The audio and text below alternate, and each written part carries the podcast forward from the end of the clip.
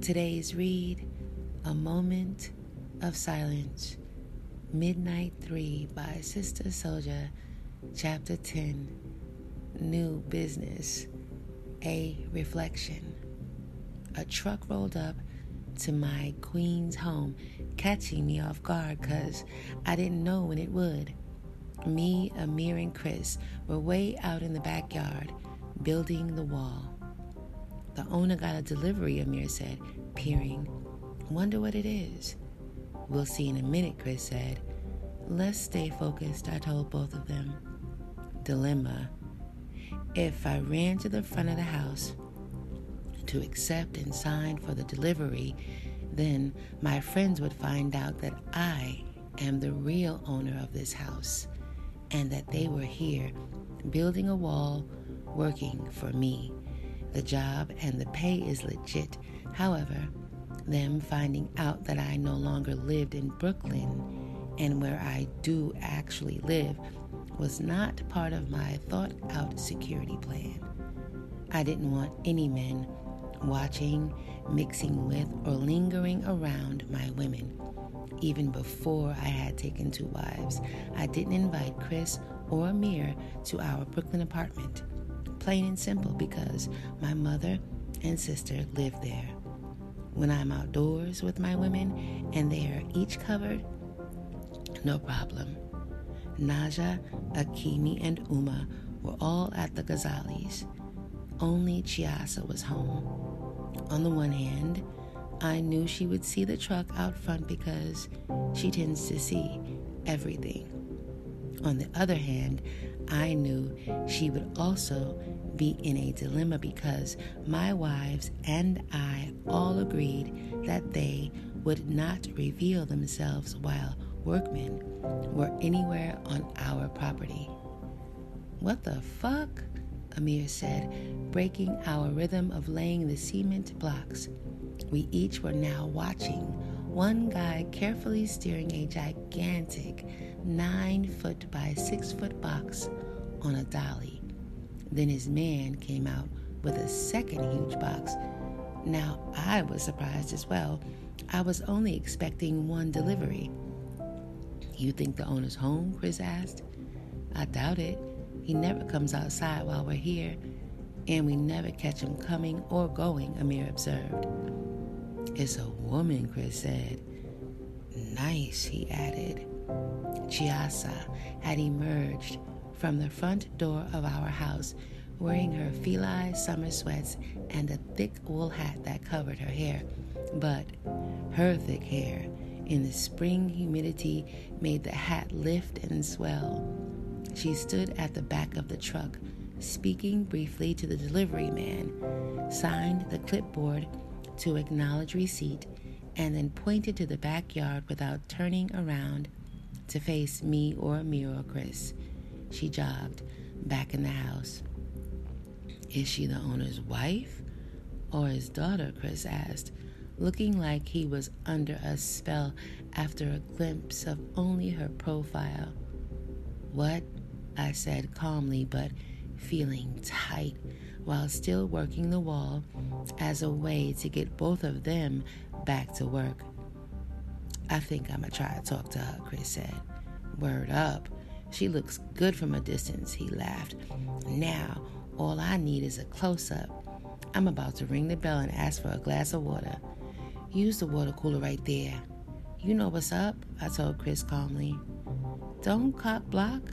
The married men should let the single guys roam, Chris said, walking away from the wall where we were working and towards my house. I got dibs, Amir called out to Chris. She'd pick me anyway, he said confidently. She probably been watching me through her bedroom window the whole time we've been back here working, even if she is married. Amir then tackled Chris before he could get too close to the house.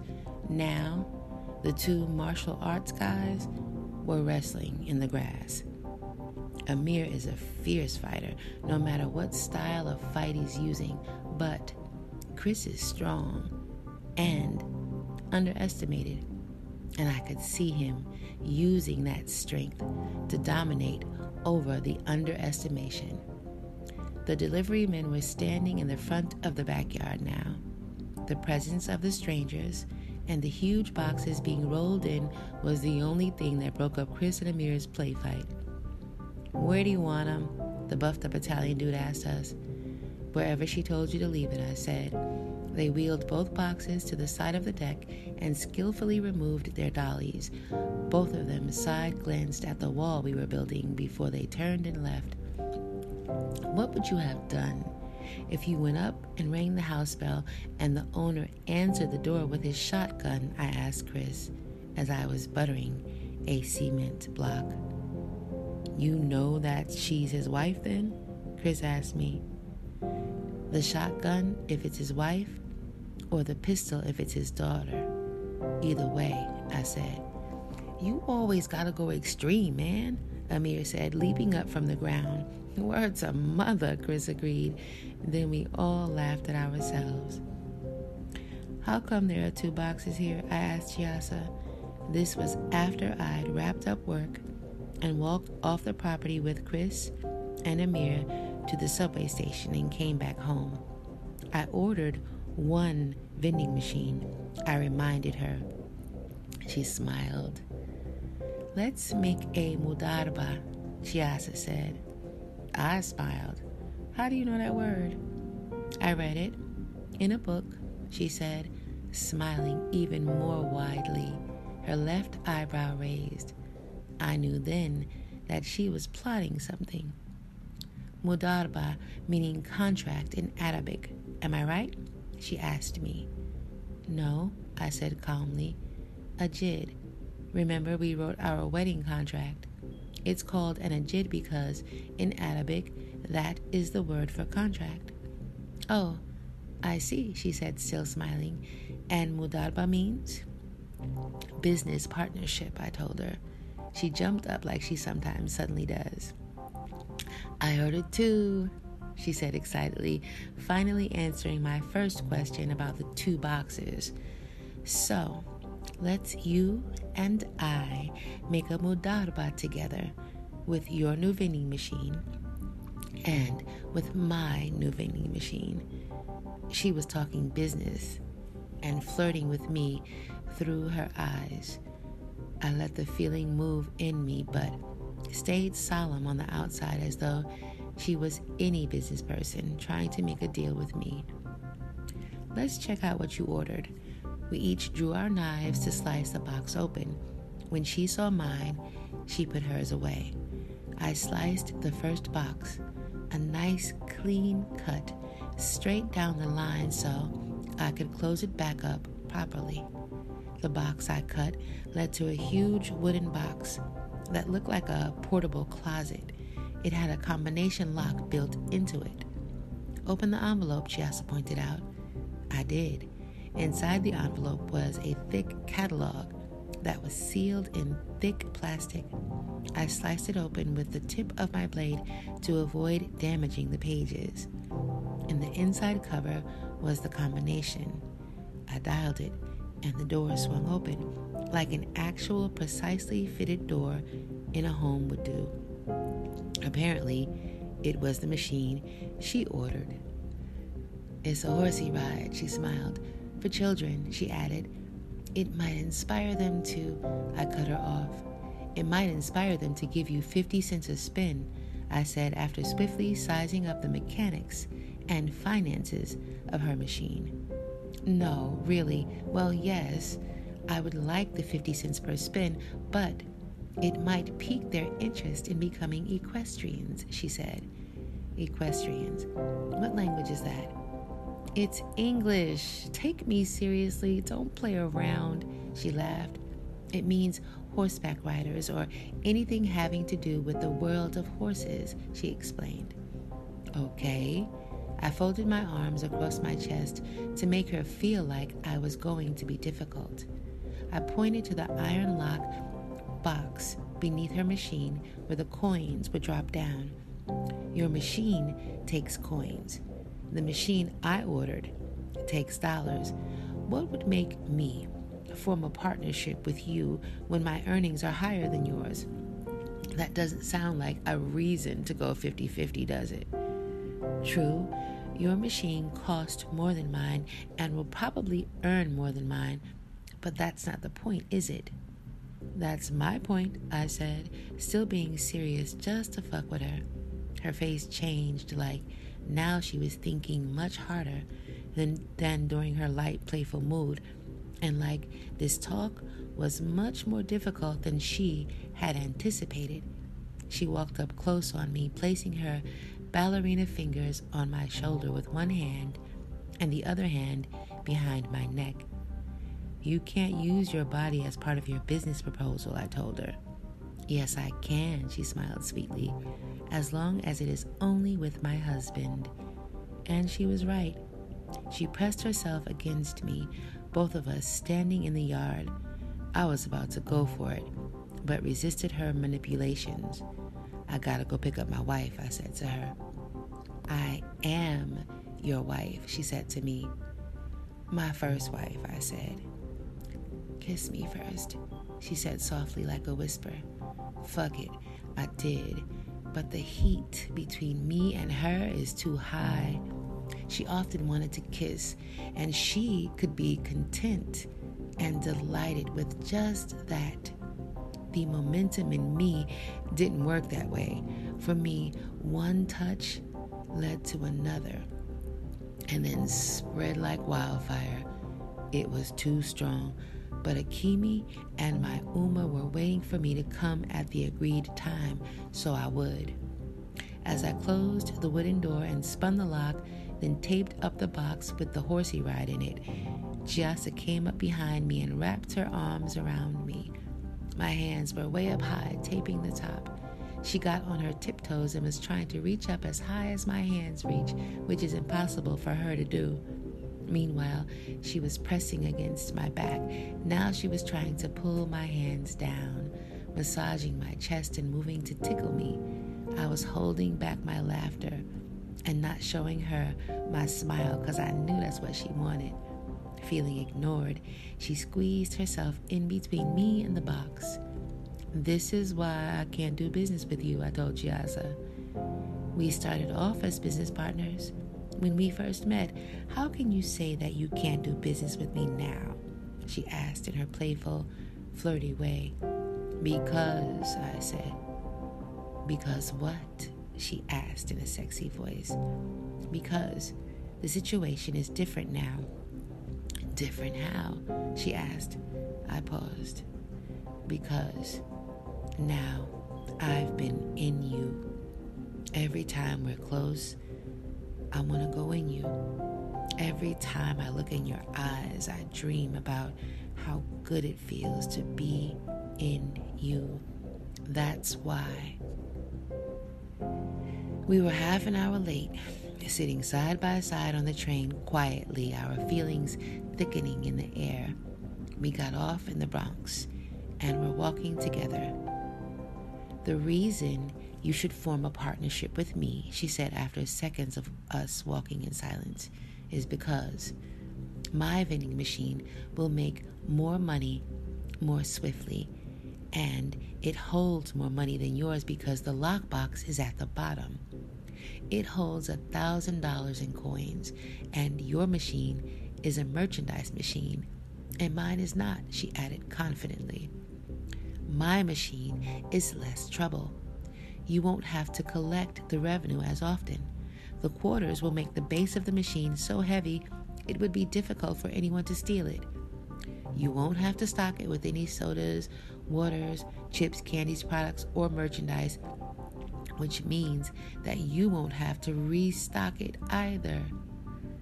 The moms just put the coins in for their children, and each child wants to ride over and over or each mom has more than one child, and voila, I'm rich. You should take that into consideration and make a mudarba with me. She had come up with all of her angles within minutes, or maybe she already had all of her angles sealed beforehand and just slowly seduced me. I had ordered the vending machine while I was in Asia. The Japanese company exported their machines to America and even had the US dollar conversions factored into their mechanics and displays. Of course, the Japanese always make the most efficient, high quality, smart machinery. They always make it expensive, yet easy to purchase and easy to utilize. They think long range instead of selling cheap shit and jerking their customers.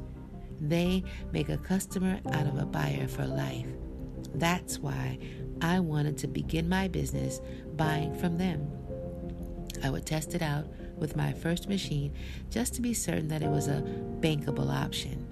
Then, if all was good, I planned to not only collect revenue from my one machine, but to reinvest and have many machines in ideal locations. Furthermore, I planned to sell the machines themselves. I paid $999 for one. On my next order, I would buy in bulk and then resell the machines, placing a nice fee for my company on top of the actual cost. This was a business that would earn for me quietly, hardly ever required my presence, and didn't lock me into a mandatory schedule or location. Lastly, it was a business where only the owner, that's me, knows the count on my earnings. I like that. In Japan, I had hired Chiasa as my translator. At the time that I hired her, she was not my wife or my love. She initiated and completed the vending machine transaction on my behalf. I paid the bill, therefore, she knew all of the business details and followed through properly. I'm realizing now that mixed in her Japanese business conversation with the seller on my behalf was her business deal as well. I wasn't mad at her. I am not suspicious of her. I like her mind. And I fucking adore her. I didn't reply to her persuasions. Every time, she said suddenly. Every time what? I asked her. Every time that you look at me, every time I confirmed the truth without looking at her. And that's why you and I are late. Later that night at home, my second wife made her third attempt. This time, she was not using her sensual sexual powers to influence me. Instead, she was brandishing her intellectual sword in a spiritual manner. You know, Khadijah was a wealthy woman when she met Muhammad. She began softly, and I already knew Chiasa's spiritual sword was her most powerful weapon in this battle to win me over and get her way. Prophet Muhammad, peace be upon him, say that, I told her. That's how Muslims say it whenever we are speaking the name of the Prophet. I know she said sweetly. But this story I am telling you begins when Muhammad was not the prophet yet. He and Khadijah were not even married yet. All right, I'm listening, I said. I watched her. She put on her hijab, even though she and I were in her bedroom, just the two of us. Her mood and manner shifted as she continued to tell me a story. Muhammad's family worked as traders. They took goods and traveled in caravans long distance across the desert to sell the items they had for sale to various communities and customers. In business, young Muhammad became known as an especially honest trader, a man who kept his words and promises, and as importantly, who treated everyone he encountered with truth and kindness. His reputation caused many to respect him and to request his trading services. Khadijah is one of the people who heard about Muhammad. She was a wealthy widow who also had inherited great wealth from her father. She became a careful, skillful, and successful businesswoman by investing her wealth wisely Based on her hearing about Muhammad and a feeling that she had, she approached him to make a mudarba. She offered Muhammad double the profit for his trading services to take her goods across Arabia to As Sham. Muhammad consulted with his uncle and soon agreed. And Chiasa took a breath. And what else? I asked calmly. Well, you know, they did good business together. Muhammad sold her merchandise while on a long journey with other male traders. Eventually, Muhammad and Khadijah married. Throughout their marriage, Khadijah supported Muhammad in every possible way, and before Muhammad became the prophet, peace be upon him, he used to climb up the mountains alone to the cave of Hira to think and listen and learn. Khadijah made him food to take with him to the cave. Sometimes she even climbed the mountain and sat outside the cave and waited for him. As Muhammad's trips to the cave lasted for longer and longer amounts of days and weeks, and even over a period of three years, Khadijah remained home and raised their children and waited. When Muhammad would finally return, she welcomed him warmly and presented him with a peaceful home. This is the kind of Muslim woman I strive to be. Like Khadijah, I want to make wise choices and investments. I want to be an active and useful and loyal wife. Sometimes I'll want to climb the mountain and follow you to the cave and wait outside.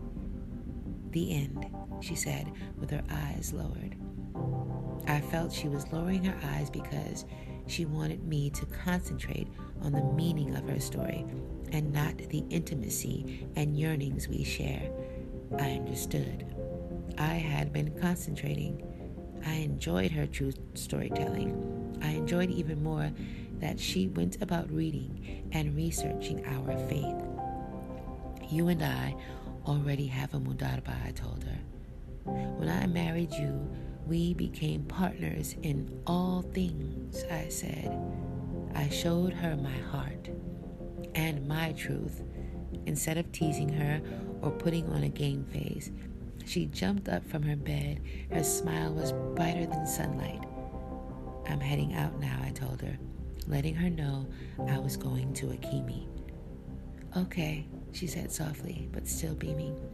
Good night. My second wife is like that lovely and agreeable, yet she is also clever and brilliant. When she and I are in the same space together, right before I am about to leave to go over, up, down, or out without her, she will say something or do something right before we part that makes me feel like she is still with me, even though she isn't. It feels as though we are both walking side by side up the stairs and into my first wife's bedroom. I always have to pause and shake it off before I enter the energy of my first wife. They are two different flowers, two separate blessings, two different comforts and pleasures, two different women, two different wives, to this one grateful man.